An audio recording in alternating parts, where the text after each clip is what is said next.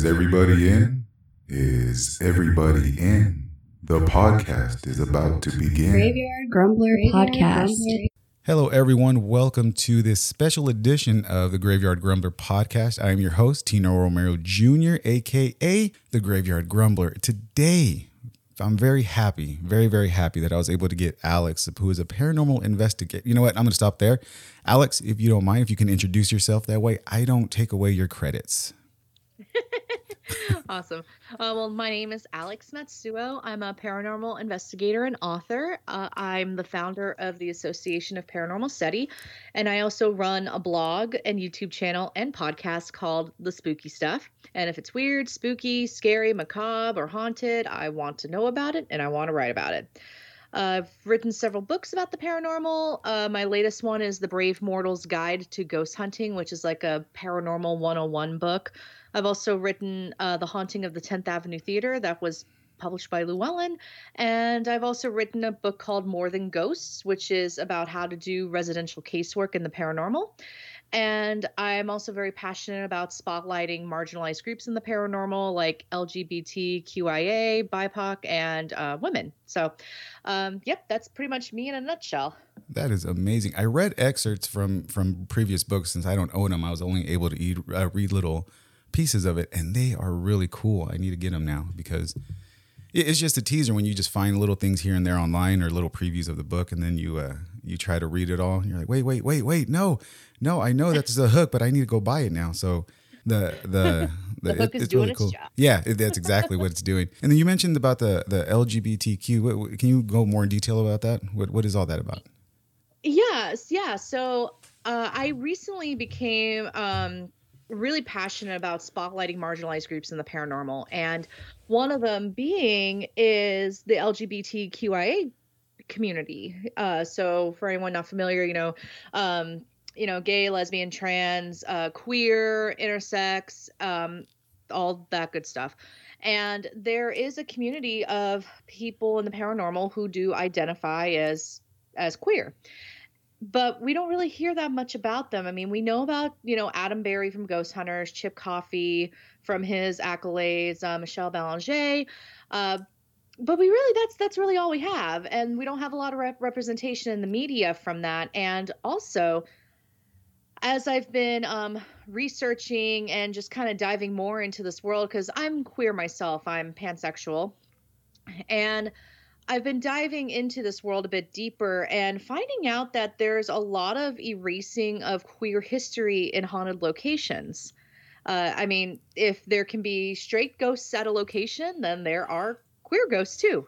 Yeah. and yeah, and I think that's something that I think a lot of people don't think about. It's it's not a bad thing, but at the same time there is also a group that whose voice we haven't really heard yet because no one's really looking for them, you know what I mean? So um, and I mentioned uh, there's been some a little bit of erasing of queer history with paranormal media, especially with like a famous with famous haunted locations, um, like mental asylums, prisons, uh, like Trans Allegheny, for example. Trans Allegheny uh, imprisoned men for sodomy and homosexuality, but we don't hear about it. we don't hear about it in the paranormal community, really. Like, not at all. I actually found the story on NPR. Oh wow! so yeah, yeah, and eh, so just just kind of bringing awareness to that of like, hey, there's we have a group here. we have a group here, and their voices want to be heard as well. It you know it never it it, it never dawned on me that that was actually a thing. It doesn't it to me personally it doesn't make any sense. Why would you erase something that is? You know, it it doesn't it, it shouldn't be ever erased regardless of, of what part of history the living or the or the deceased you know, it is what it is. Just let it be and just, you know, let's discover and learn about it as they were. I mean, they're, Jesus, Christmas, I've never even thought about uh, hearing that, of the erasing of that. And now that you're, you're talking about it, no, I've never, ever, ever heard of anything, uh, any uh, investigations of the LGBTQ, uh, like the paranormal and anything like that. Never have I ever. Wow. Is, does doesn't it blow your mind? Now, yeah, now it does. It, it really makes me scratch my head like, what in the world? Holy crap. Yeah. Um, right. that's that's kind of that's where I was too, and uh, I really got dove deep into this thanks to my friend Shane McClelland. He runs the podcast The Q Files. I and it's it. yeah, Q Files is great. It is. And it really is. he used to do a YouTube paranormal show called Queer Ghost Hunters.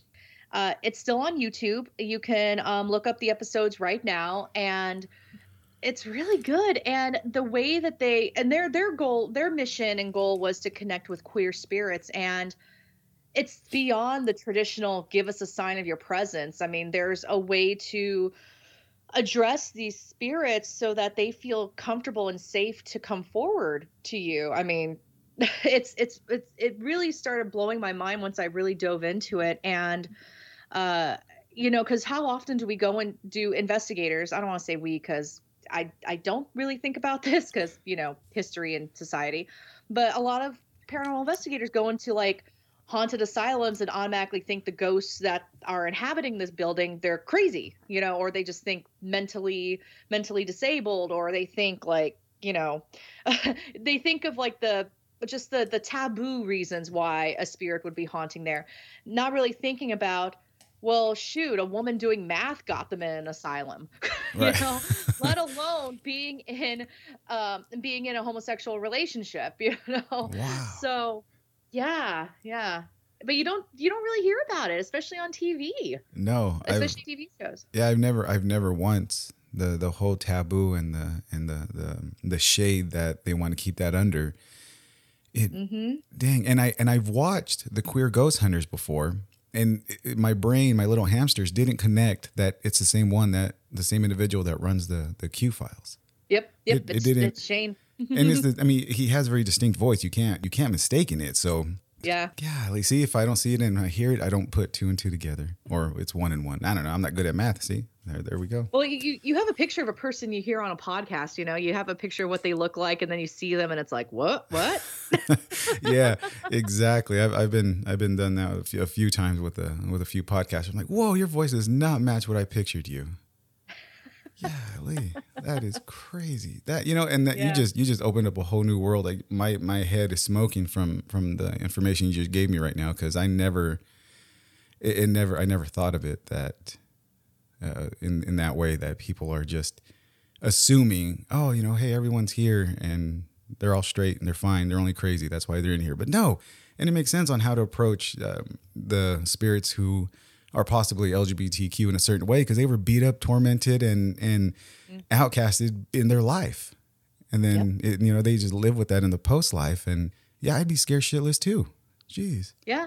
Like, how do you how do you establish that trust of, hey, it's we're not here to harm you. It's safe to come talk to us, and they're thinking, yeah, well, that's what the last three people in my life said to me while I was alive, and Yeah. I got put I got put in the loony bin. So yeah, it's Dang. Yeah. That's a, that's what the doctor told me right before they fried my brain. yep. Yep, but we're here to help you. We're not here to harm you. We're here to help you. Yeah, uh, no, no, that's yeah. That you just you blew my mind right now. That is crazy. I never never thought about that. Paranormal interview, no, not your mind blown. oh my gosh. So how, how yeah, did you get? Go ahead. I'm sorry. Oh, go ahead. I was just gonna ask how you got. How did you get started in in in the paranormal investigation? Um, let's see. Hang on, let me get my whiny cat out of the room really quick Yeah, go ahead. she will not stop. Zoe, go. Actually, I'm gonna grab the quiet cat though. Um, yeah.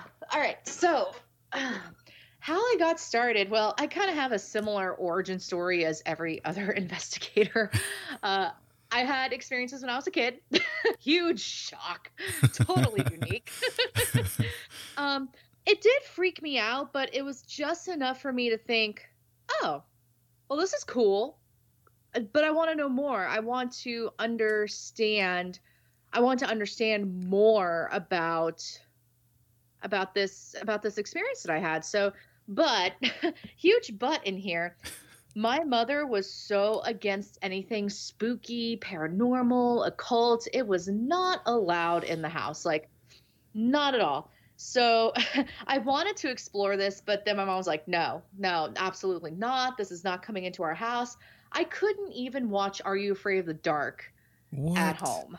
Yeah. Oh, and I, and I couldn't even read the Goosebumps books. Oh my god. I still did. well, yeah, you have to I still rebel. I rebelled. Uh, and I lived with my grandma too at the time. So, I mean, it was my mom, me, and my grandma.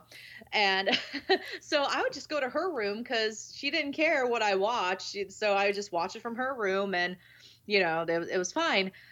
And yeah, my mom was so against it. So I couldn't really explore it the way that I wanted it to. I wish, I wish I did, had gotten that chance though, because I feel like I would be a little more ahead today, um, at least in my spiritual development. But, you know, I also grew up in a very conservative Christian household um, from my mother. Um, and not to dog on my mother that much. I mean, she was very conservative Christian. My my grandmother was more liberal. Uh, I mean, she married a Japanese man in the 50s. So, you know, oh, wow.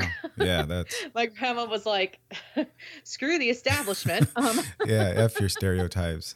God damn. Exactly, exactly. Right so my grandma was very, you know, so I had that balance there because my grandma was pretty liberal and she was also a Democrat. So, um, so very like she she let me do a bit more while still parenting me because she was co-parenting me with my mom. But yeah, it was just like an abs, you know, absolutely non non-negotiable type of thing. And so I would go to the library to look up books, you know, like by Hans Holzer and Harry Price and Ed and Lorraine Warren. I never checked them out though, so I would like literally dog ear the book and put it back on the shelf in the library. Um, so that was kind of like how Alex rebelled a bit, and then oh man, I had um I had some weird experiences just throughout my life, throughout my childhood especially, and it wasn't until well I, started driving at 16, as most teenagers do, and I, that was when I was going out at night. And instead of going out and partying and drinking, you know, like any normal like high schooler, you know, maybe not the drinking, but um, just going to parties and stuff and going to the mall and you know, I was going to cemeteries. Uh, I grew up in San Diego, so I mean, I lived 15 minutes, not even 15, maybe five minutes away from the Whaley House. Oh, dang, yeah, I know where that's at. yeah, so yeah, so where California was born was just a five minute drive away from me. And so, and the paranormal culture in San Diego wasn't even cultivated at all. I mean, all I knew was the Whaley House is haunted. The cemetery down the street is one of is like the first cemetery, it established cemetery in San Diego. They paved over half of it, so all the cars that are parked over the cemetery spikes are they go off you know i want to go see this i want to see if it's true. And of course mtv you know they had their show fear and then there was scariest or t- most terrifying places on earth. Um you know I, I was watching that kind of stuff. Uh yeah so i just i just really wanted to know more about it. And then i'm trying to remember i think ghost hunters came out my freshman year of high school. Hang on i'm just gonna do a quick uh ghost hunter series I'm really going to be saying my, what my age is here. oh no, it came out when I graduated from. Oh yeah, it came out my my uh, freshman year of college. So, um, oh geez. oh man. oh man, I'm just now thinking about like, oh geez. Um, yeah, I'm old. oh, you you and me both. I'm I'm up there as well. So don't, don't feel left like, out. you start thinking about it, when you start thinking about it, it's like, oh crap. so, so, you mentioned that you read stuff on the on Ed and Lorraine Warren. Do you think, mm-hmm. or do you believe all of their cases were legit, or do you think some of them were fabricated to help boost their their brand? Oh, that's a good question. So, uh, so this is no offense to any of my anybody that's listening that like Ed and Lorraine Warren. Um, I'm actually I'm Facebook friends with their grandson, Chris McKinnell. He's a wonderful individual. I find the Warrens a bit problematic. Um, I think uh, maybe not so with Lorraine, like towards the end. I think I want to say the last 20 years of her life. Um, I think she got she was she relaxed a little bit. Um, I think it was probably after Ed died, but yeah, just some of their stories just seemed a little too good to be true, if that makes sense. Um, and plus, when I was reading Ed and Lorraine Warren, I was also in that world of Christian conservatism. Um, and and Lorraine Warren were really a big. They played a big role in the satanic pa- panic that happened, like in the '70s and the '90s. Yeah. Which I kind of have a problem with now, looking back, because I'm not. I don't identify as Christian anymore. Uh, I'm more on the pagan side these days, and um, so speaking of spiritual development, and once you take away the religious bias out of the paranormal, things just kind of open up and there's more possibilities, honestly and they have they had a very heavy christian bias in all of their cases and uh, yeah and i think with the stuff that they were writing about and telling about i think i think maybe there was a bit of truth in, there may have been some truth in it but i think a lot of it may have been exaggerated like with annabelle i mean i feel like the whole annabelle thing was super fabricated Yeah. um that's just my opinion though and it's seriously just my opinion for anyone that's listening. And there was an there was another one I can't remember off the top of my head. Uh, well, actually, perfect example is the Enfield poltergeist. Um, there's a bit of debate on how involved the Warrens were with the Enfield poltergeist, and if you read the book "This House is Haunted" by Guy Lyon Playfair, um, it's written from the firsthand accounts of the parapsychologists who were there and they were present. Um, so, like Maurice Gross and that whole group. And the Warrens were there for like 15 minutes. Yeah. And I, I think it was Gross that had said that Ed had come up to him saying, Hey, I can make you a lot of money out of this. Whoa. And which I'm not surprised. I'm not surprised because, yeah, I mean, the paranormal can be a decent money making machine if you can sell a story. And I feel like with the Warrens, that was most likely the case. I mean, they were really good at marketing themselves and promoting themselves. I mean, they were doing lectures on college campuses. I mean, we're not talking like, you know, oh, meet us at the Elks Lodge on Sunday night. It was no, Yale University has the Warrens coming to speak. Yeah, they were making know? uh, they were making some good uh, uh, speaking fees off of that. I was reading that. That's it. Just seemed like a lot of it was money motivated, but at the same time, a lot of stuff they were writing were true. That you know, they a lot of a lot of uh, uh what is it? Uh, other accounts were were corroborating their story and saying, hey, yeah, this shit actually happened, but not to this extent. Yeah, that's a big one. That's a big one. That is. cr- Are they real? Are they are they not real? Are they ninety percent true? Is it there's a, are they uh, telling fish tales? You know what what's what's going on? I'm not one to get like super angry if they ever come up in conversation. Um, I just I just have to. I, I feel like we all need to acknowledge the problematic side of the Warrens, but we can still appreciate what we've done. But I think if we're going to move forward in the field, we need to really acknowledge like yeah, this may have been fabricated. I mean, like perfect example would be The Conjuring. Um, if you read Andrea Andrea Perron's book, uh, House of Darkness, House of Light. I mean, and I and I I, can't recall if Ed and Lorraine Warren like published their their reports on that on that haunting, but I mean, there's there was a lot. If you read if you read that book, you could see a lot of it was um, a lot of what you saw in the movie was embellished and fabricated. But for the sake of like media appearances and stuff, I mean, I know Lorraine basically had to say, "Oh yeah, this happened to this extent. It was this bad," and not quite the case. What are your favorite places to go investigate for the paranormal? I mean, do you just stay on the you're you're on the East Coast? Do you just stay on the East Coast, Yep. or have you ventured out? I mean, East Coast is pretty haunted, and so you could spend an entire career on the East Coast. Oh, 100%. Um, yeah, I mean, we, even when I was living in when I was living in San Diego, I was uh, I was traveling a lot to the East Coast actually cuz I mean, the West Coast is haunted, but the paranormal culture out in the East Coast is so different. It's night and day. So, let's see. I love Gettysburg. I try to go as much as I can. I'm actually trying to plan when I can go back, uh, mainly because I'm waiting for it to warm up just a little bit because I'm not a huge fan of the cold. You know, once a California girl, always a California girl. Yep, I know. Uh, let's feel you see. there. Yeah, yeah, I love Gettysburg. Um, yeah, I mean, I'm about a, I'm like six hours away from Gettysburg. Same thing with like Trans Allegheny. I'm about six hours away too. I haven't actually been there yet. Uh, that's on my bucket list for hopefully 2021. Um, St. Albans Sanatorium in Virginia, the USS North Carolina in Wilmington. Uh, that one, that place is super haunted. It's been on a bunch of shows too. And let's see, I'm also a big fan of uh, like the hole in the wall places that you don't really know they're there. Um, like the Trivette Clinic. Uh, it's this. It's in Hamptonville, North Carolina, and it's in this little clinic. It's this little clinic in a rural town, very small town.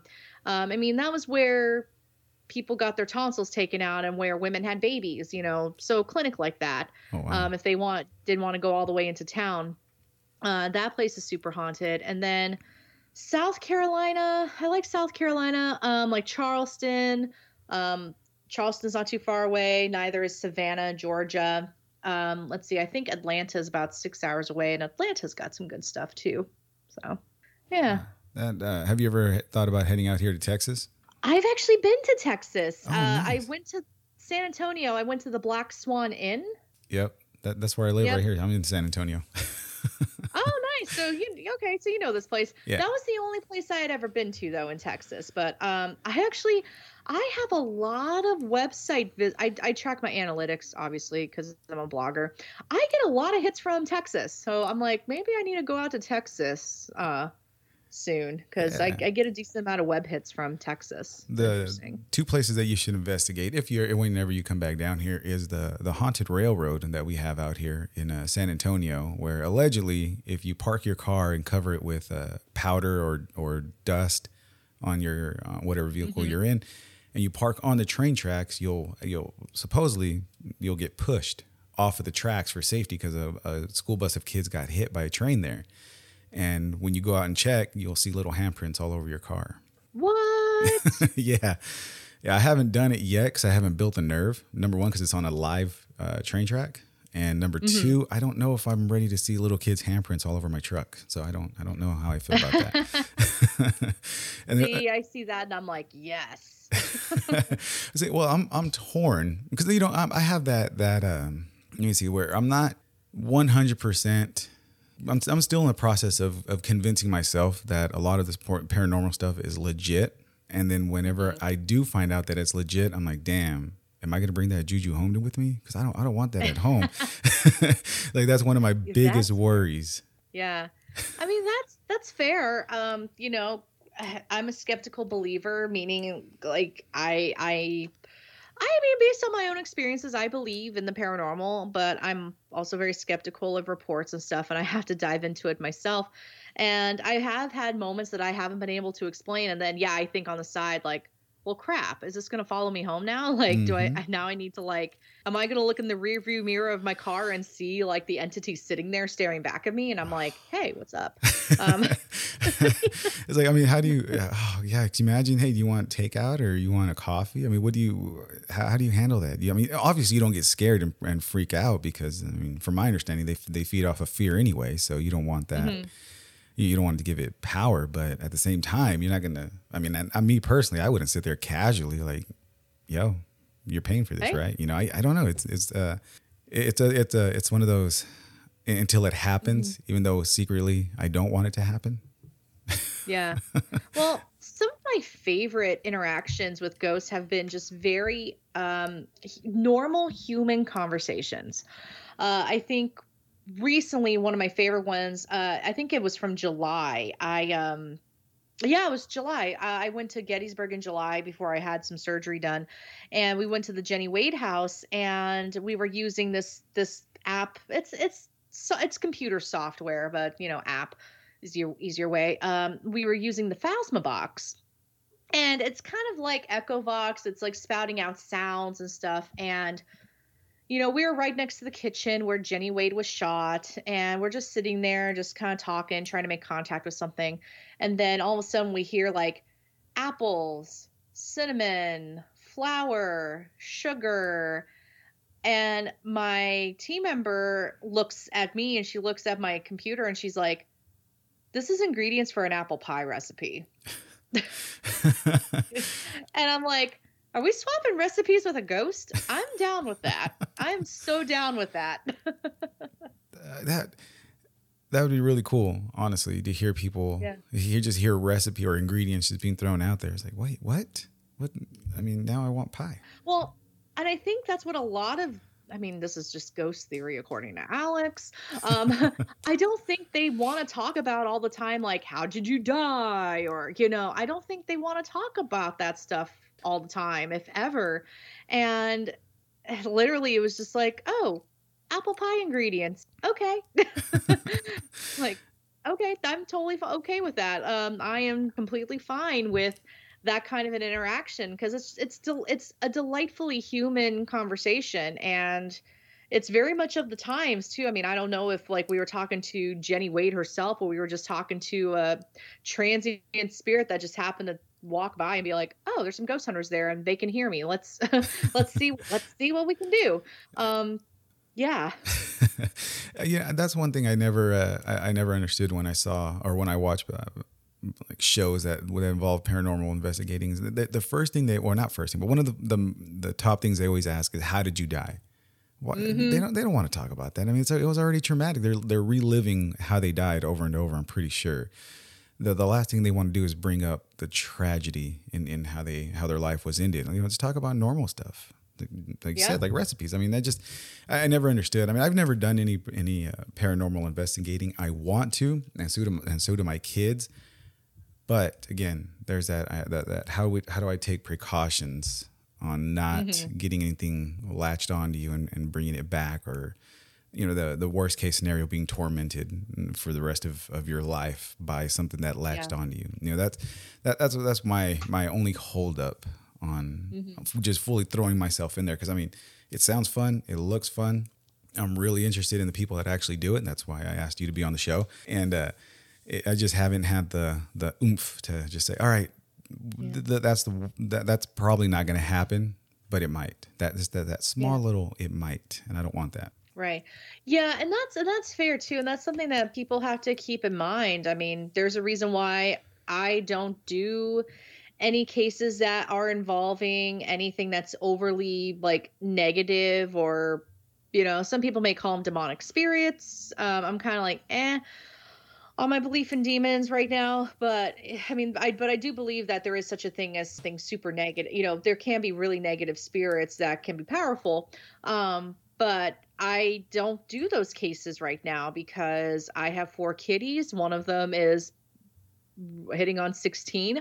I want to make sure she has a really happy life for however many years she has left and also, my boyfriend's a little freaked out about this kind of stuff. I mean, I just bought a haunted doll of all things um, that has that has freaked him out a little bit. Not like I don't think she's evil or anything, because otherwise she wouldn't be welcomed in my apartment.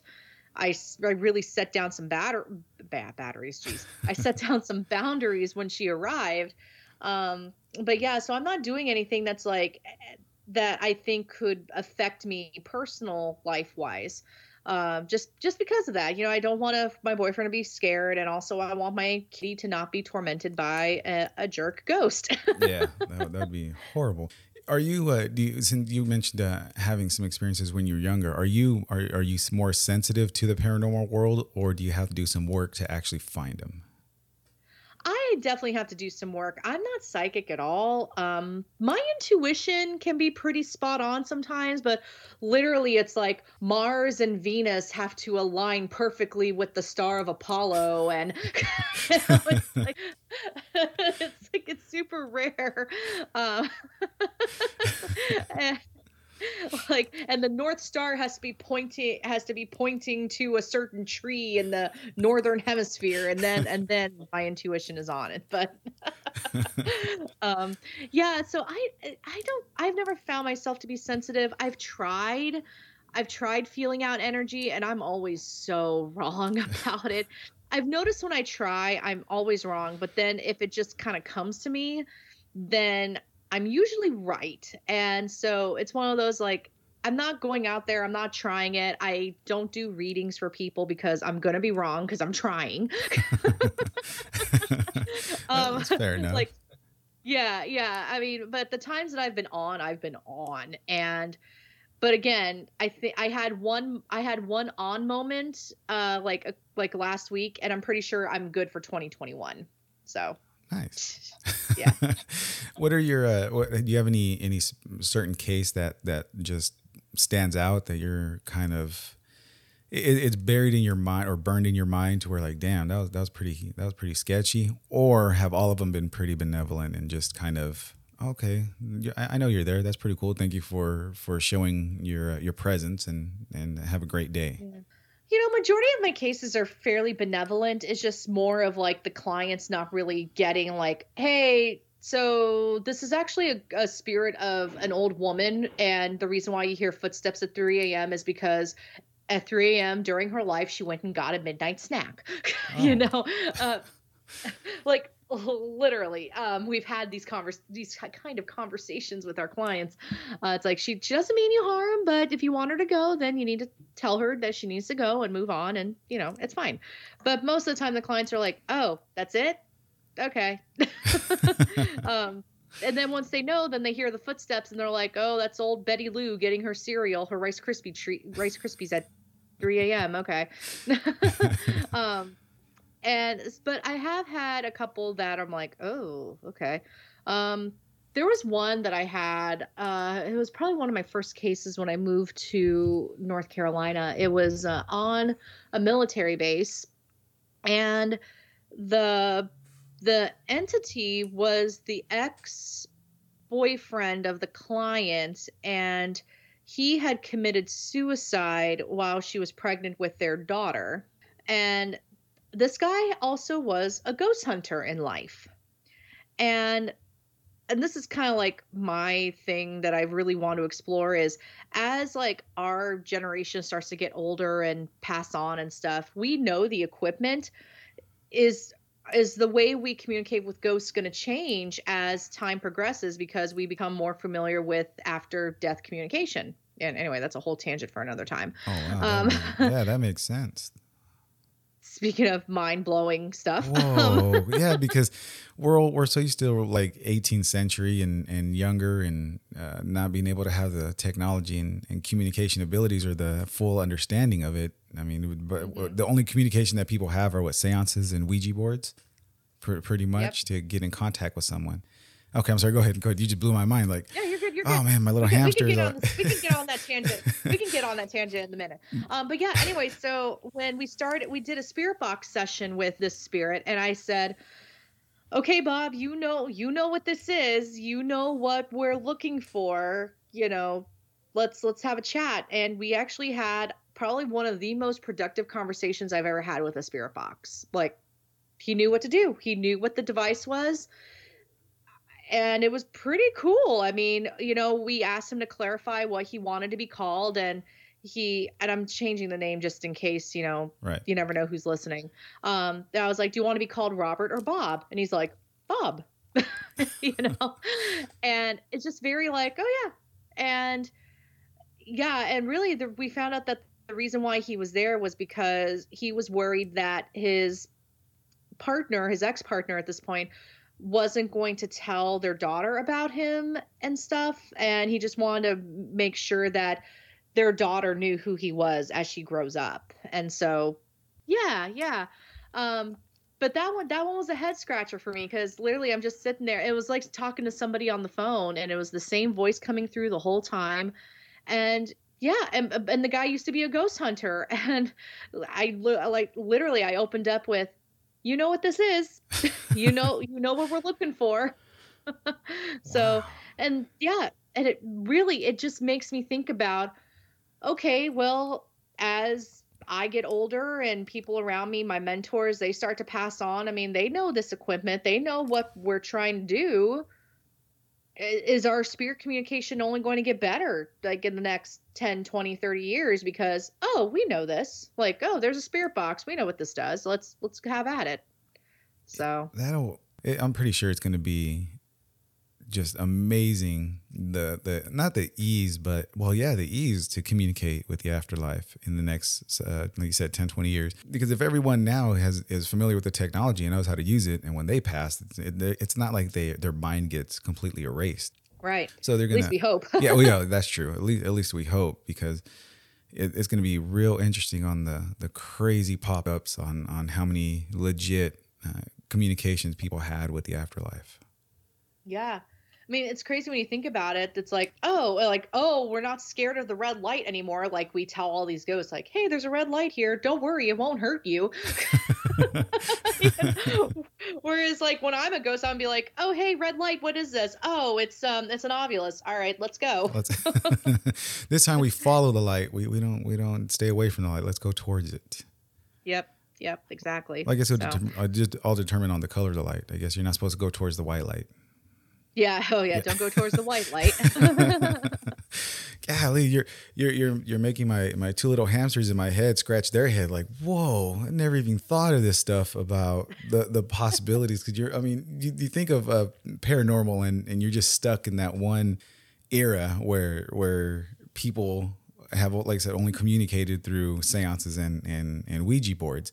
And then now with the advancement of technology, the people who are know how to use the technology are going to pass. And I never thought about that. It just seems like, oh, as soon as we pass, we all grab uh, white wigs and wear uh, English English robes and, and, hold a candle as we as we uh, shuffle through the housing. You know? Struggling, struggling to put on my Victorian period dress as I'm like dying in hospice, like must blend in with the ghosts. Exactly, you know, moaning and groaning because I can't find my quill and ink because I need a journal for that evening in my chambers. It just it, it never thought of, it, it just never dawned on me that hey man, just because you die, you don't get stuck back in, in the medieval times. You actually advance with the technology that you passed away with. Yeah, yeah.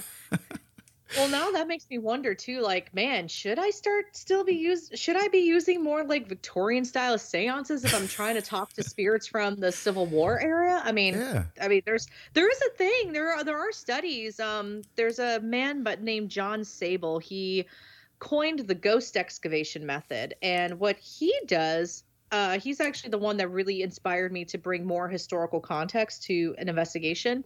He will dress up in period clothing and he will do scenarios like say like he went to Burnside Bridge in Antietam and he was doing like roll call and acting like a commanding officer uh, you know just to the open air um, to try to make contact with these spirits and they responded oh wow like they responded. And he, i'm like well maybe there's something to this. Like if i want to talk to you know jennie wade you know maybe next time i go back to the house i'm going to bring some apple pie with me and bring some recipe cards like you know? That would be great. You you take the apple pie and all of a sudden you hear a voice talking about where's the tea? That'd be amazing. yeah. Exactly. For uh, you, you keep a uh, you, you bring a, you mention um, Gettysburg a lot. I went to Gettysburg, and for those people who had never been to Gettysburg, when you step on Gettysburg, you just get this weird mm. feeling of. Uh, it's, it's hard to explain. You know, number one, you're in awe knowing that one of the worst battles in Civil War history happened there on, on American soil, and then number two, it's just it, it's a weird energy that that you that you just have just standing on on the battlefield. It's crazy. I'm glad you said that because i i tell people even when you like drive across the border from maryland it hits you. Yeah. Like there's a weird energy that just hits you. And um gettysburg honestly is one of my favorite places. Uh i mean i've actually been contemplating maybe in April or May, but just like getting an Airbnb and just spending a week in Gettysburg. And I mean, I work from home 100% now because thanks, COVID. Yeah. so I, I can literally work from anywhere right now. And I'm like, you know, I've always just wanted to spend a week in Gettysburg, like not necessarily on vacation, but just to just be there and just be present in Gettysburg. And I mean, it's right now, it's the perfect time to do it. Well, maybe not right now because it's cold. It's cold, uh, yeah. it's the only reason why I haven't like decided to just move to Gettysburg. I've actually contemplated it quite a bit because I, I love it there so much and it's always been very familiar to me. I mean, the first time I went there, I was in eighth grade. I already knew where everything was when I arrived, and I had never been there before. I mean, oh, and you're talking about a 14 yeah i would have been 14 a 14 year old california girl you know stepping into gettysburg and knowing where everything was so i don't know if it's a past life thing or maybe just something just resonated in me with gettysburg so much that I don't know because I I was a terrible student. I know I wasn't doing extra. I did not do extra studies outside of what was in my textbook.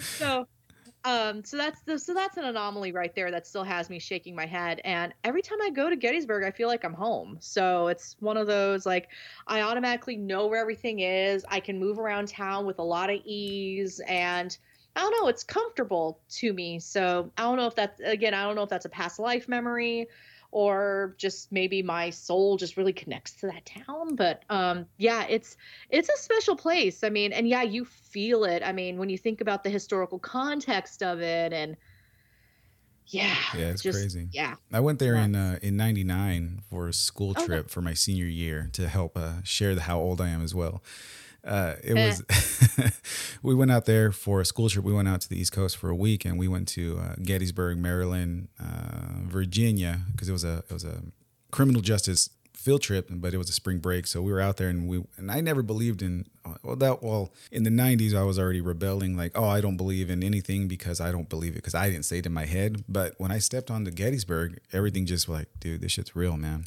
This is a whole different energy that you've never felt before and whatever's on this field and, and out here it's it's out it's not of this world. It's something that that you can't see or explain but you can feel it and it's that's when i started being like you said a, a, a skeptical believer in, Yeah. in that whole thing 'Cause- and it, it's beautiful there too. It's amazing. Gettysburg i mean it, it seems like that's where uh, home is where the heart is so it seems like that's where you you're destined to end up. Yep.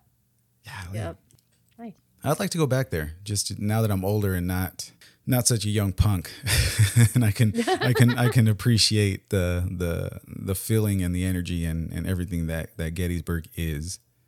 Now that I'm older, because when you're young, I mean, at least for me personally, I, I didn't I fully appreciate everything that Gettysburg is and was. So I mean, but, but I felt that energy, and I just I just stood there on the ba- battlefield like, whoa, this is this is a lot. And then mm-hmm. you know just kept on trying to be a tough little punk kid in the East Coast, and it just I didn't appreciate it as much as I should have. I need to go back in the summer, yeah yeah definitely yeah, especially after this Texas hot. freeze. Well, the the heat is fine. I don't mind the heat. It that's fine. I mean, I grew up in uh, Bakersfield, California, so I'm not. I mean, I'm not uh, uh, shying away from the heat. I just don't like the cold. I, I can't do the cold. bakersfield i'm sorry Me too. That- that's why I live in Texas now. yeah. Gosh, anytime I ever drove from San Diego to San Francisco, I mean, it was like Bakersfield, Yep. BFE. Yep. Exactly. If you like uh if you like agriculture, dairy and oil, Bakersfield Bakersfield is the city for you, but that, that's it. That, That's all you have out there. that in Livermore, California. yep. Oh gosh. Yeah, I can't. I, that's Well- I didn't want to grow up in, in Bakersfield and die in Bakersfield. I couldn't do it, so I had I had to leave that place. yeah, I don't blame you. Have you ever used uh, the Ouija board in any kind of communication or for fun, curiosity in any sort of way? Oh yeah, yeah, I have. Um, I actually, I so here's here's how risky and rebellious I am. I used a Ouija board on Halloween night in 2020. Oh, geez, you were just just an open invitation for something negative. I know. I actually had somebody accuse me of like unleashing the apocalypse onto the world. and I'm like, don't give me too much credit, but I'll happily take credit for it. Anything terrible that happens from here on out, I'll take credit for it. Oh, that that's a that's a shirt right there. like, gosh. Yeah, so I used a Ouija board on Halloween night in 2020. And uh, yeah, so I've used a Ouija board a couple times before.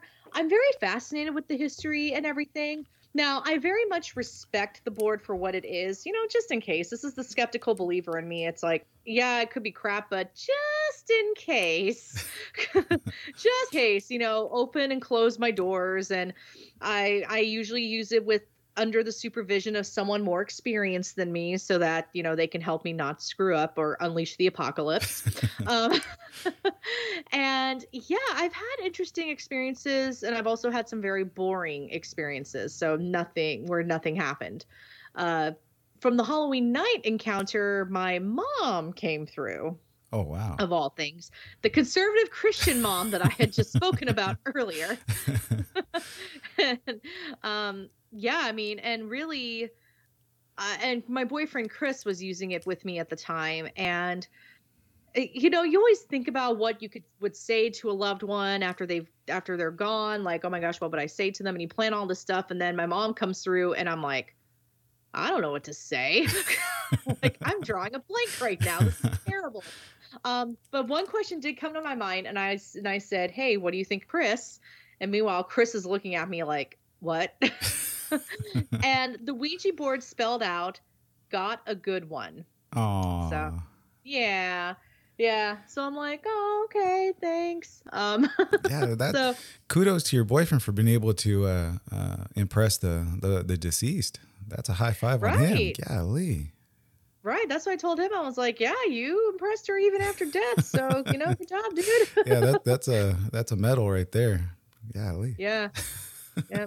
Meanwhile, he's sitting there with his eyes open, like, uh. yeah, I, I, I could imagine how it would be to to witness things that you only heard of, of you know things that are taboo, and then you're seeing it right there in front of you, and now whatever doubts you have are completely out the window because it's it's happening right there in front of you. I bet that's a mm-hmm. real like kick in the face. Like, whoa, this shit's real. This just Yep. yeah. So what when what, what precautions do you take for the Ouija board? Because I don't. I'm interested in the Ouija board, but I won't get anywhere near it again for the not not for the fear, but for the worry that something's gonna open up and and latch on and and torment my family for for the rest of our lives. But I am really fascinated with the Ouija board, but I don't know what to do to protect myself. So what I do is really just kind of I set my intentions and I say, you know, nothing but good, um, nothing but good comes through, you know, just really trying to set something positive and I set my boundaries and, you know, place my fingers on the board and just go. Um, then after I'm done, some people like to move the planchette in a circle, like I think it's three times or something to close the door officially. I just more of just say, hey, thanks, we're done. I just kind of physically, I physically make the move of like I'm closing the door. We're good. Thanks for communicating. Have a good night. Okay, and you Um, haven't had I'm any. so Go ahead. I'm sorry. I'm so unorthodox.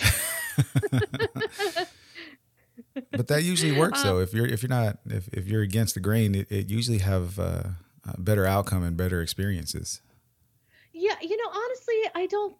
I'm kind of on the fence of like how ritualistic do we need to go with like like moving the planchette three times or meditating or whichever. I think it all comes down to your intention, and really, I just say, hey, thanks for talking. We're done. Have a great night. Move forward. Go in peace. Don't follow me home. Don't. Don't um or do, or I was at I've always been at someone else's house when I use the board so okay that, yeah i was gonna ask you Uh, that too yeah. Um, or I'll say, hey, you know, you need to go your merry way. Don't bother the people who live here. You know, just I just make it known like I thank them for their time and the boundary that's set. And so far, so good. well that, So far, so good. Hmm. The house that I that I was at on Halloween night in 2020, it hasn't been swallowed by Hellmouth yet. So no uh, lava seeping from the ground to damn them into the uh, uh, depths of hell uh, for eternity no, well that's so good. far hasn't happened yet. i wonder if, hopefully they have insurance for that though Uh, I would hope so, but we'll see. so asking you about the the ouija board it's going to make me not make me but i want to ask you about a question that you mentioned something that you mentioned earlier you said that you don't believe in or fully i, I can't remember now uh, you don't fully believe that there are demonic entities or you don't believe in demonic entities because of your your pagan beliefs now? I, explain that a little bit because i'm i'm not i'm i'm confused on on if they're because i'm kind of in the middle as well but i don't know. I haven't really looked into different uh, possibilities or reasons. To just in my head personally i'm like eh it just doesn't seem there has to be a reason why they're quote demonic. Yeah. Yeah, well, a lot of the standards of what classifies as demonic, we anybody could say, well, that's just general paranormal activity there. Like, oh, there was a TikTok video that infuriated me. This guy was saying signs that you have a demon. It's, and he included like cold spots and feelings of being watched. And I'm sitting here like, no, like, no. no, no, no. But then it also got me to thinking, because um, I mean, I've worked with demonologists. I've even worked with priests from the Old Catholic Church and the Roman Catholic Church, and who do believe that there are demons. And and I don't even know if maybe demon's the right word we should even be using. I mean, I believe that there are evil spirits out there. Um, I don't know if they're like, I don't think they're the demons in the sense of like, you know, scaly creatures with horns and, you know, little, uh, little pitchfork. And, you know, I'm not thinking that. Right. um, but when people are dealing with demons, I mean, I've seen, and I think this is what really rocked my world when it came to my spiritual journey. Uh, I have seen other religious practices work against evil spirits, or some people will call them demons. I call, you know, we could call them evil spirits, but I've seen um, a Hindu um, or a Hindu, uh, Hindu based uh, cleansing and blessing happen. I've seen uh, pagan blessings and cleansings and exorcisms happen. Uh, I've seen them from all different sides of the religious coin, and they all work. Like they all work. And then I'm thinking, well, maybe it just goes all comes down to your intention. And I mean, I've mentioned intention a few times, but it's like maybe it just all comes down to what you believe in, not necessarily like is there one correct religion, but it's your faith in whatever you believe in and how strong that is. So maybe it's the faith that's the actual key here, not the belief system itself, if that makes sense. Right. That makes that makes so, sense. So yeah. Do you are you do you, do you believe in in possession and and the need for exorcism because that that all the the demon and the evil spirits kind of all fall in hand in hand towards mm-hmm. possession and, and exorcism so Whew, yeah, this is a tough one because uh, in I'm this is just my personal experience, and now someone else may not have a name may not have the same experience, and if you haven't, I'd love to hear from you because I want to talk. 100% of the cases that I've worked on that have been in any relation to demonic or possession, 100% of the time, the victim has had some sort of mental illness. And uh, now, psychologists will even prescribe an exorcism as treatment because that's if you do the practice and the and the patient or the victim sees that then they inadvertently recover because they believe that the process of exorcism works um I know it's clear as mud. yeah, no, that I, I, um, I, understand. I used I used to work in a mental health facility, so yeah, that makes I, am okay, completely perfect. on the on the right page that, or understand what page you're you're, you're flipping right now. So. Yeah, yeah. So it's tricky because I do believe in possession, but I I truly believe that there has to be a level of consent when it comes to possession. I like I don't believe that just a random house cat can be, can get possessed. I don't believe that someone's kid can get possessed or I don't believe you can get possessed by thinking homosexual thoughts. And if that's the case, I'm in huge trouble. Um like honestly, seriously.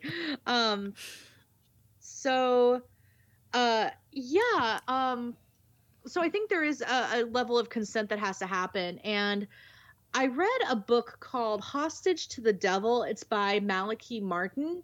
And it, the way the book is laid out is it it's there's five cases and they're each told from the perspective of the possessed and the exorcist. And I think that's super fascinating to read those pers- per, those different perspectives of the case because in this in this book, every one of the cases of possession, the possessed had had given some sort of consent, and whether that consent was was um, granted through pressure, um, intimidation, there was always some sort of level of consent, and I mean, and I know, um, and even in Christianity, there's the age of accountability.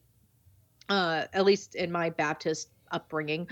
there was the we had the age of accountability and, and one of the thousands of umbrellas of Christianity.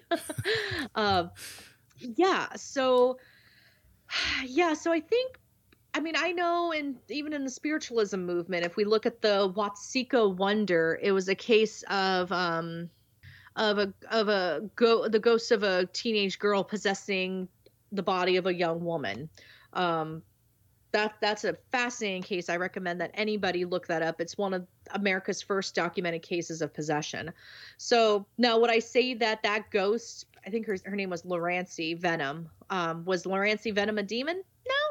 But do I think that maybe the girl that she possessed gave some sort of consent? Granted, at the time, this girl was incredibly sick, and apparently her soul went to heaven to recover, and Lurancy took over her, her body, I guess, to keep it fresh. I don't, don't know. like the picture, you know.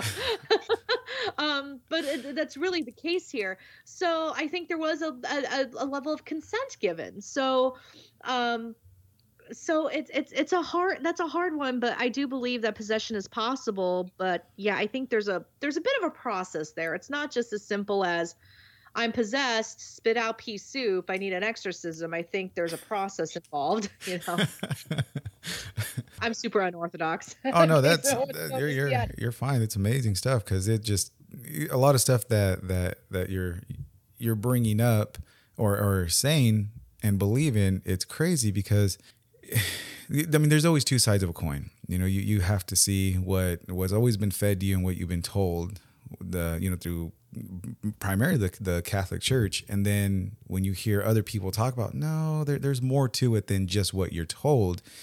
It opens up this whole world, and all of a sudden you're like, whoa, that that that's a possibility. Why didn't I think about mm-hmm. that? Well, because with uh, media and not media, but with movies and people shoving you know traditions and what they were told over and over and over you, you just can't help but to think that's the one way and the only way that could never happen or that could it could ever happen yeah. and and now that you bring out the other side of the coin i'm i'm telling you my hamsters are just scratching their head like dude what, what whoa that's golly. so what in your opinion would explain the the evil spirits that attack people that you know physically that that do physical harm to him the the bruising the scratching uh, mm-hmm. the pushing down the stairs the tripping the pulling out of the well see i don't i don't see being pulled out of bed as an evil thing i just think that's someone who wants to just have fun i think it's an evil spirit who who just wants to mess with whoever's in bed because they probably didn't get enough sleep when they were alive. Now they,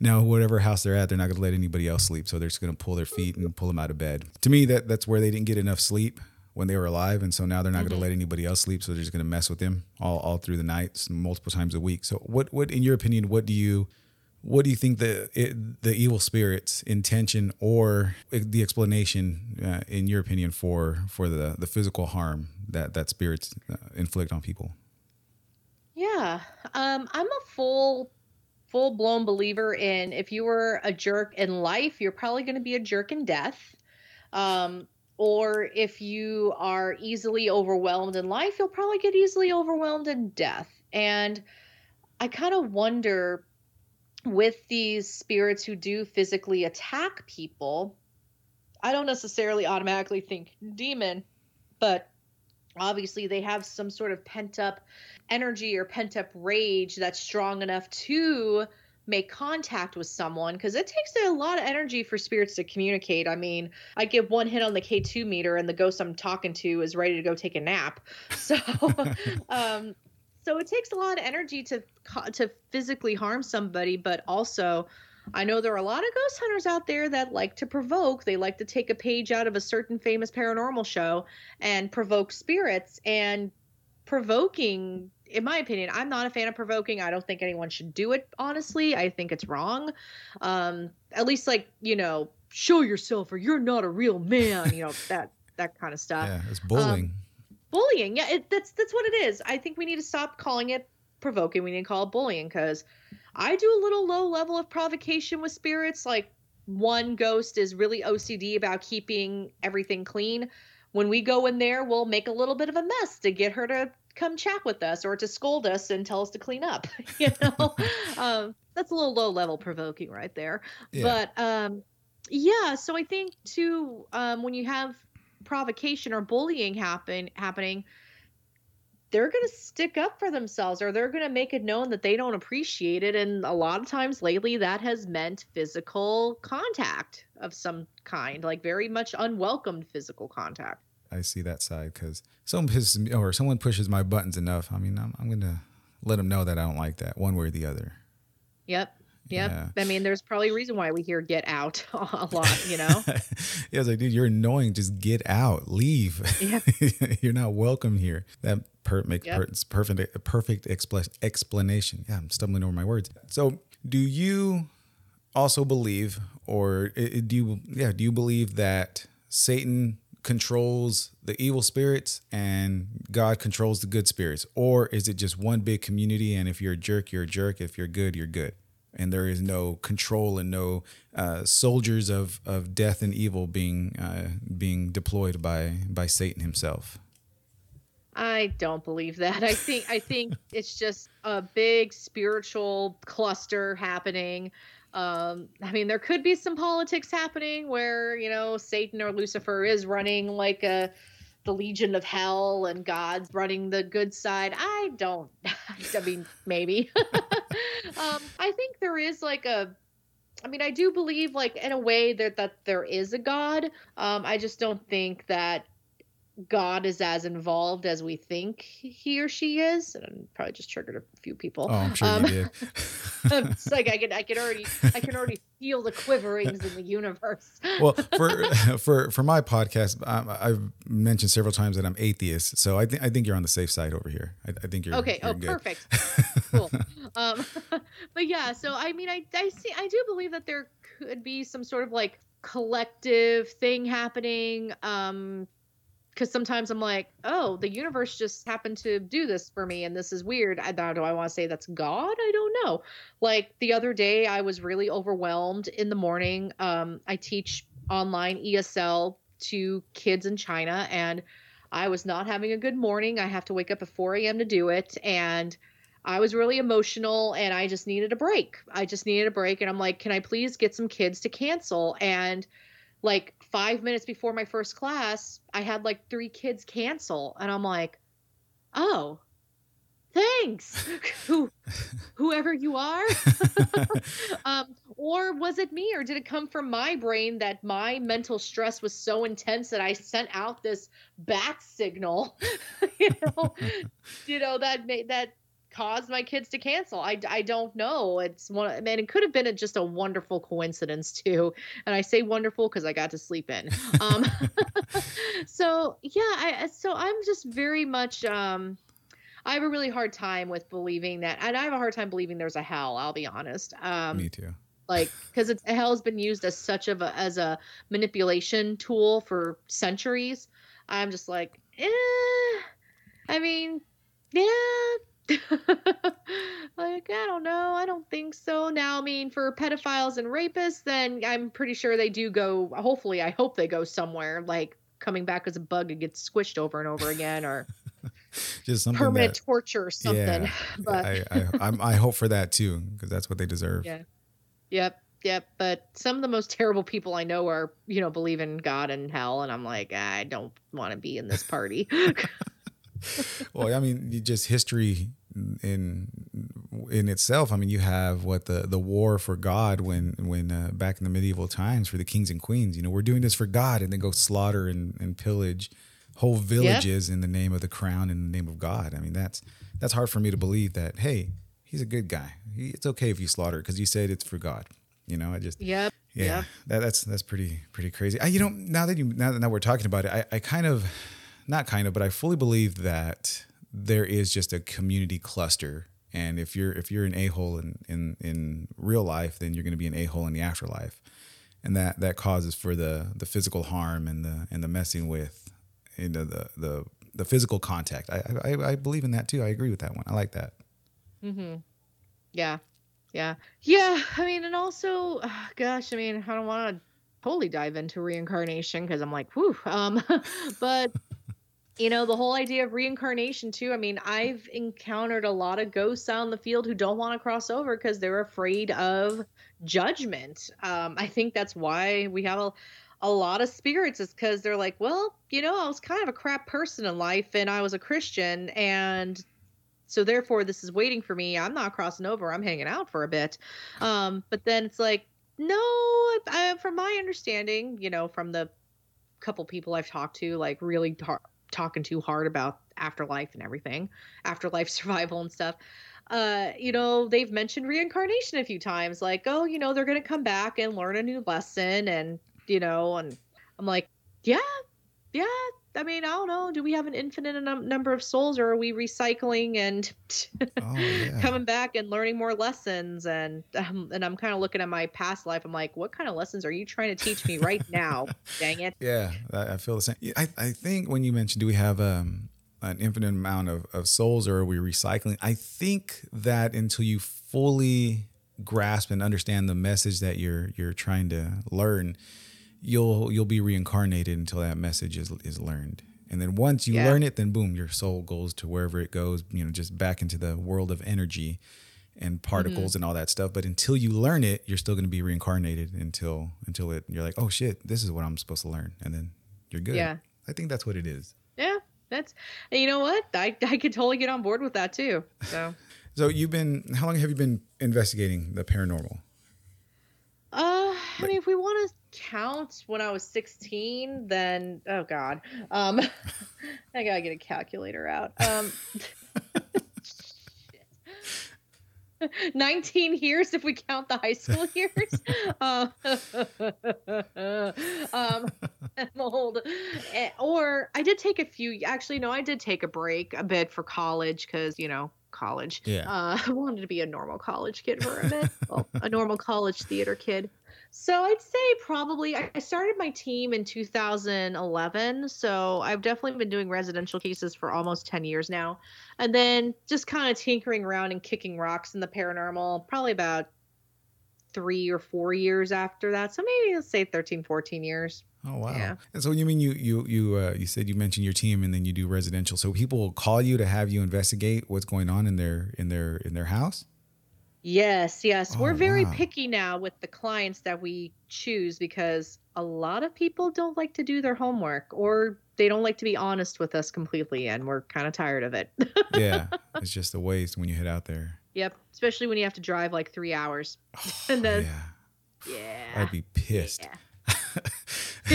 That's a good way to put it. Yeah, I'd be. Oh my gosh, I, I don't hide my emotions well, so I'm sure it would be all over my face. Like really, really three hours and and I'm and you made me do this. Oh man, Pro- yeah, probably. Yeah, so yeah, people fill out an application and we do ask, are you open to being debunked? And if they don't hit yes, we don't take it because there's no we're not there to validate. Well, we are if there is something there, but we're not there to just show up and say, "Oh yeah, you got a ghost," just to validate your suspicions. It's it's more of like, "Okay, you called us out here. Let's figure out what's going on." So, yeah. And once you so once you determine that there is a spirit in their house, do you give them ways to either live with them or get rid of them or precautions or is it just it's your choice if you want them to stay stay if not then hey do this and they might go away. Yeah, so we will ask them what exactly they want because usually they'll usually they'll tell us they'll they'll say like, um, oh well we would like you to get rid of it or um, we would like we would just like to understand exactly what's going on or they'll just say we just want to know if there is something weird happening and that's it and those are honestly my favorites because then it's like oh I don't have to really I don't have to try. Well, I, I do have to try. I put 110% in every time, but don't get me wrong. But when someone wants us to get rid of it, then it gets a little tricky because that's more on the client themselves because we're just guests in that house. Um, you know, we can say, hey, spirit, they don't want you here. You need to go. But then the spirit's like, but you're not head of this household. What what does uh, what does this what does this person think? And they're absolutely right. Yeah. that- you know i'm not you know so we don't really speak for the client but we'll give them resources. We'll even give them a script if they need it. You know it's like here's what you need to say and you need to believe it with all your heart and here's here's the other stuff you need to do um you know don't like or we ask the client you know hey bury these four you know bury these crystals in the four corners of your property to help create a protective grid over your home um, you know, just little things like that. We definitely empower them with knowledge and to feel comfortable saying the words like, This is my house, get out, or Hey, you're welcome to stay, but here are my boundaries, you know, that kind of thing. So it, it kind of turns into more of a cult consultative role now. Okay, that's pretty. That's Yeah. aw- I never knew that. uh, services like that were were offered. Well, I mean, I did, but I never uh, knew or uh, talked with someone who who actually did it and and had Mm-hmm. regular ideas on how to get rid of them. Like you said, bury crystals for a barrier.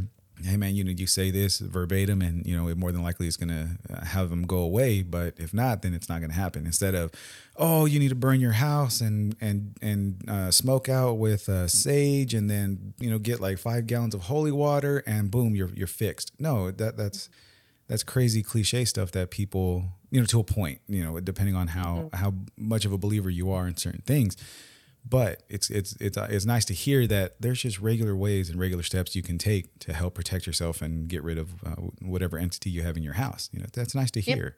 Instead of because i mean with the paranormal it's either extreme or you don't believe at all. There's there's really not a middle ground that a lot of people talk about because it's not really it's not really interesting if it's not you know balls to the wall.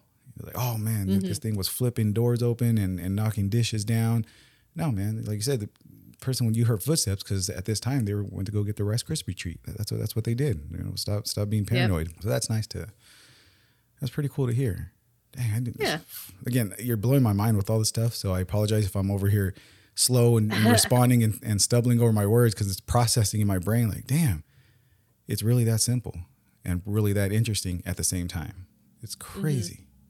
Yeah. So, for my young listeners out there, for the ones that want to get their toe wet in the paranormal investigating uh, realm and world and and uh, uh, job, what would you suggest for them to start off on? Like, what, what is it a good idea? Is there certain things that they have to mentally prepare? What equipment would they buy? What what would you suggest for a new up and comer youngster that says, "Hey, I like what you're doing. I don't want to do professionally. I just want to have fun and I just want to hear and feel and see." Question. So this is where I'm going to shamelessly plug my book. Um, so I actually I have a book on this. It's called The Brave Mortal's Guide to Ghost Hunting, and you can find it on Amazon. Uh, well, as if you don't want to buy my book and you don't need a new doorstop, um, you can. Uh, you can. I recommend reading books. I also recommend following different influencers on social media. Since we're talking to the youngins out there, um, there are some really good ones like Glowing Ghost Paranormal, um, Tattoos and Spooks. Uh, her name's Ivy Boyd. Uh, there, those are really good influencers to follow. Um, just read read books. That's that's that's how I started. I read books. Uh, but you know, there's uh, diving into parapsychology too. Look into organizations like the Society for Psychical Research (SPR). There's also ASSAP. Uh, gosh, I forgot what the acronym is. I'm gonna have to look it up really quick. But they're but both SPR and ASSAP are UK based, and they're studying parapsychology, but they're also um, they're also making it more accessible to people. All right. ASSAP stands for the Association for the Scientific Study of Anomalous Phenomena. Whew. Um, that's, that's a big that's a big one. Um, the Rhine Research Center too is a really great resource. Um, yeah, just yeah, I, I'd say be very careful interacting with the paranormal community, especially on Facebook, because there's a lot of paranormal drama uh, you know just just be very very careful. Get a solid background in photography and videography too because that will help you rule out uh, common um, common anomalies that you might see like orbs and you'll be able to debunk those. And I always say it's really important to to know how to debunk that kind of stuff because then you can start really getting into the good stuff and really diving into um, the paranormal the you know paranormal research you know because then you're not too busy looking at dust all the time I'm gonna have to pick your book because my kids are interested in in uh, in venturing into that field, but not deep. You know, head uh, head in underwater, but they're they're they're curious, and I don't know anything about it. And Yeah. dang, I'm gonna have to pick that book up. Yeah Definitely. actually i have tips on how to make the most out of different paranormal tourism experiences like if you're just doing a ghost walk or a ghost tour um, or a group investigation like how you can make the most out of those situations too so I definitely Yeah. need those because we have a, a few ghost tours here in San Antonio that we want to do once COVID restricts or uh, the restrictions are up and, and we're able to actually go out in the world and and live. So yeah i hear you yeah, there, there's a few that we want to go to out here in Texas, and that's that's one thing that I want is to have an experience that we're that we can uh, what's the word uh, get the most out of instead of just uh, sitting there and wait for something to happen. That we can do more to to, to welcome whatever we're supposed to be experiencing while we're there. Have you ever been to the Yeah. to Oregon? In and there's that there's a ghost tour in Oregon, and then you go into this creepy house or supposed creepy hotel where this gal fell down the the elevator chute, got crushed and died, and now she lives in the basement of the hotel. And you go in there with some, um, I think they're called EVP monitors, and you sit in the dark, and you're supposed to hear her talking and moving, and and uh, she was abused by men, and so men with deep voices aren't, aren't supposed to communicate with her because she'll lash out and, and get angry. So we mm-hmm. went down there and it was really cool just to sit in the dark inside of the the under underneath the the hotel but nothing nothing stood out to where like oh damn this this is this is legit this is real. But it was fun at the same time because the kids had a blast you know a kid's imagination is always going to run wild and oh did you hear this? Did you hear this? Did you feel this? So that was really cool but I, I I wanted to get more out of it than what they gave me. Mm-hmm. Yeah. So that makes sense. Yeah. Have, have you been to that tour? I can't think of the name of the tour. It's it's uh, it's somewhere in Portland, in Oregon, and I can't think of the name off the top of my Oh. head. It's like this little ghost been to- tour, Portland. Okay. I've only been to Portland once, and that was to get a tattoo. So Oh, well, that's a great place to get it. yeah, we uh, we lived in in Washington for five years, and we we dipped down to uh, Portland a bunch of times for all the all the vegan eats and the spooky Portland tour that was down there. That was rated one of the best on the Pacific Northwest. So we went, and it, it was it, I mean it was fun. The kids enjoyed it. We walked all through downtown Portland. But I want to get more, like you were saying, on tips on how to get more out of experiences like that. well, I cover that in my book. I'm gonna have so I'm gonna have to little pick that shameless book up. plug there. Oh, no shameless at all. That's one of the reasons that uh, to get on a podcast is so you can plug your your stuff. That's one of the best places to do.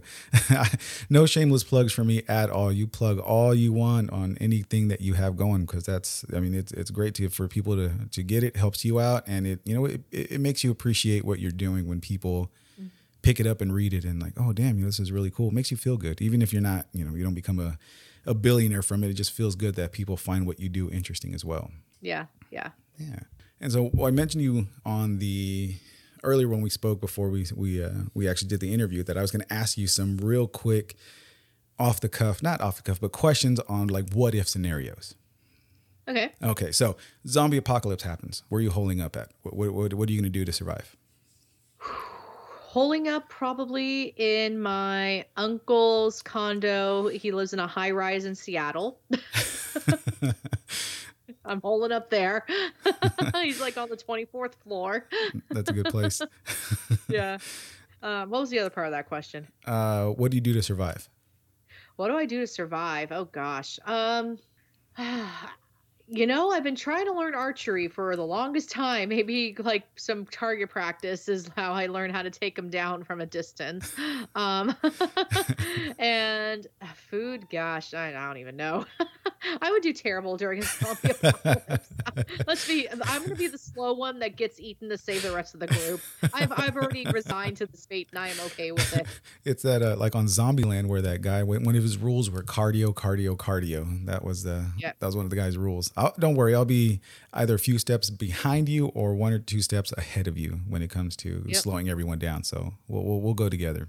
we'll we'll uh, save the quicker ones. That that's what I that's how I see it. Nice. All right. So you are next question. You are at a friend's house or relative's house, and then they start acting bizarre. Do you get up and walk away? Do you try to figure out if they're being possessed, or what steps do you take to try to uh, figure out what's going on? The troubleshooting process. Um, yeah, I would try to figure out what's going on and see if they're possessed. Because if so, I, I want to talk to whoever's there. I, I don't know if I'd want to talk to him. I, I mean, I'll, I'll try to help him. Don't get me wrong, but again, I have that that worry that okay, since you're so interested in what's going on with me, then I'm just gonna you know latch onto you, and you and me are gonna be together forever. See, I, I have a problem with that. yeah. And would you ever go spend a night in uh, the uh, oh, shoot the the hotel in LA? My mind just went blank right now. Oh, the Cecil Hotel. the Cecil. There you go. Yeah, one hundred percent. I'd stay there. You'd stay One hundred percent. you would stay. Oh yeah, I've seen the go- I've seen the Ghost Adventure sc- uh, special. I watched the the documentary on Netflix. Um, I was in LA when Elisa Lam was found. So Oh wow. yeah, yep, because she disappeared late February, and that was like she was she was actually in San Diego like a couple days after my birthday when before she went to LA. So Dang. yeah, So since yeah, I never met her personally or encountered her personally, but yeah. right, the, so on the on since the uh, Lisa Lam came up, what do you think happened on with her situation? Honestly, because I watched the Ghost Adventure special and it was problematic. Um, I feel I think the way the paranormal media treats mental illness is not great. Um, I think honestly that she was mentally ill. I think there may I, I'm pretty sure there may be somebody and I think someone else was involved in her death. Um, just because just the circumstances surrounding it, it yeah, yeah. It's um yeah. Yeah, I, I, I think so too. I think someone uh, on the on the inside had something to do with that. Because I mean, uh, one of the main things that made me believe that was the um, getting out through the through the fire exit door, the emergency exit door on the top on, on the roof when you needed a key and a pass to get through that that door, Mm-hmm. and no alarm went off. So that right there, I'm like, yeah, come on, man. What- Yeah. yeah. Whatever jerkhole did that, they sh- I hope they find him some some eventually. Hopefully they find him. Yep. Yep. Exactly. Uh, and then, so my last question: the Amityville house. Would you stay a night there? Yeah, I would. Cause I'm like, I want to see it. I want to. I wanted to see the activity. I want to see if I feel anything. See if maybe the North Star pointing to that tree in Canada, you know, works, and I actually feel something. Yeah, 100%. I'm the one who walks into these places. If you tell me that the portal of hell is behind that door, I'm opening it. well, that's good. That that's uh that's i I'll, I'll stand behind you. Well, actually, I'll stand on the outside with the walkie, and you let me know what's happening. And Will do. I mean, if you need a bottle of water or a biscuit, I got you. I'll help you out. But Sweet. I, I don't know about being right next to you when the port of hell portal door of hell is open. I, don't- I don't know if I can. I, I- I don't think if I, I can be right there with you. Yeah. awesome. Good to know. well, I mean, I'm not gonna see. I'm not gonna lie to you. I'm not gonna give you that false hope. Like, oh no, he's here. We'll, we'll do this together. Oh, we will, but I'll be on the outside. I won't be on the inside. Nice. nice. Love it. Alex, I appreciate you so much. This interview was so much fun. It, you just blew my mind on. I can't even count now. I've lost count on how many times you blew my mind with the info and and everything that you shared with me and us who will be listening. It's crazy, crazy, crazy. And then one time or one more time towards the to uh, fully plug all of your stuff. Feel free to go do to uh, share your your plugs with everyone right now. Yeah, I mean, y'all can check me out at alexmatsuo.com. If that's too hard to spell, then thespookystuff.com is where you can find me. It all goes to the same spot. Uh, I have a YouTube channel. Uh, you, you can actually, if you, you can find if you go to my website. Uh, you can also just type in Alex Matsuo. Um, I'm on Instagram. I'm on TikTok. I'm on Twitter. Uh, yeah, I'm kind of everywhere. So you can find me on Amazon too. Again, just type in my name and you should be able to find my books. Awesome. I will be picking up that that uh, Ghost Hunter book though. The, the paranormal investigator book. I, what, what was the title again? So I can write it down. Uh, the Brave Mortal's Guide to Ghost Hunting. Brave Mortals, Mortal or ALS Guide to what was the last part? The Brave Mortal's Guide to Ghost Hunting. To ghost hunting. Perfect. I will be picking that book up because my kids want to get into it and I need to know how to do it too.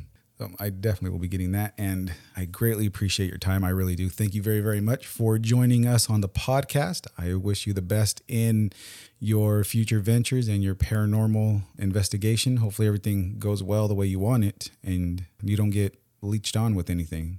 Just protect Yeah. yourself. Yeah. Thanks so much.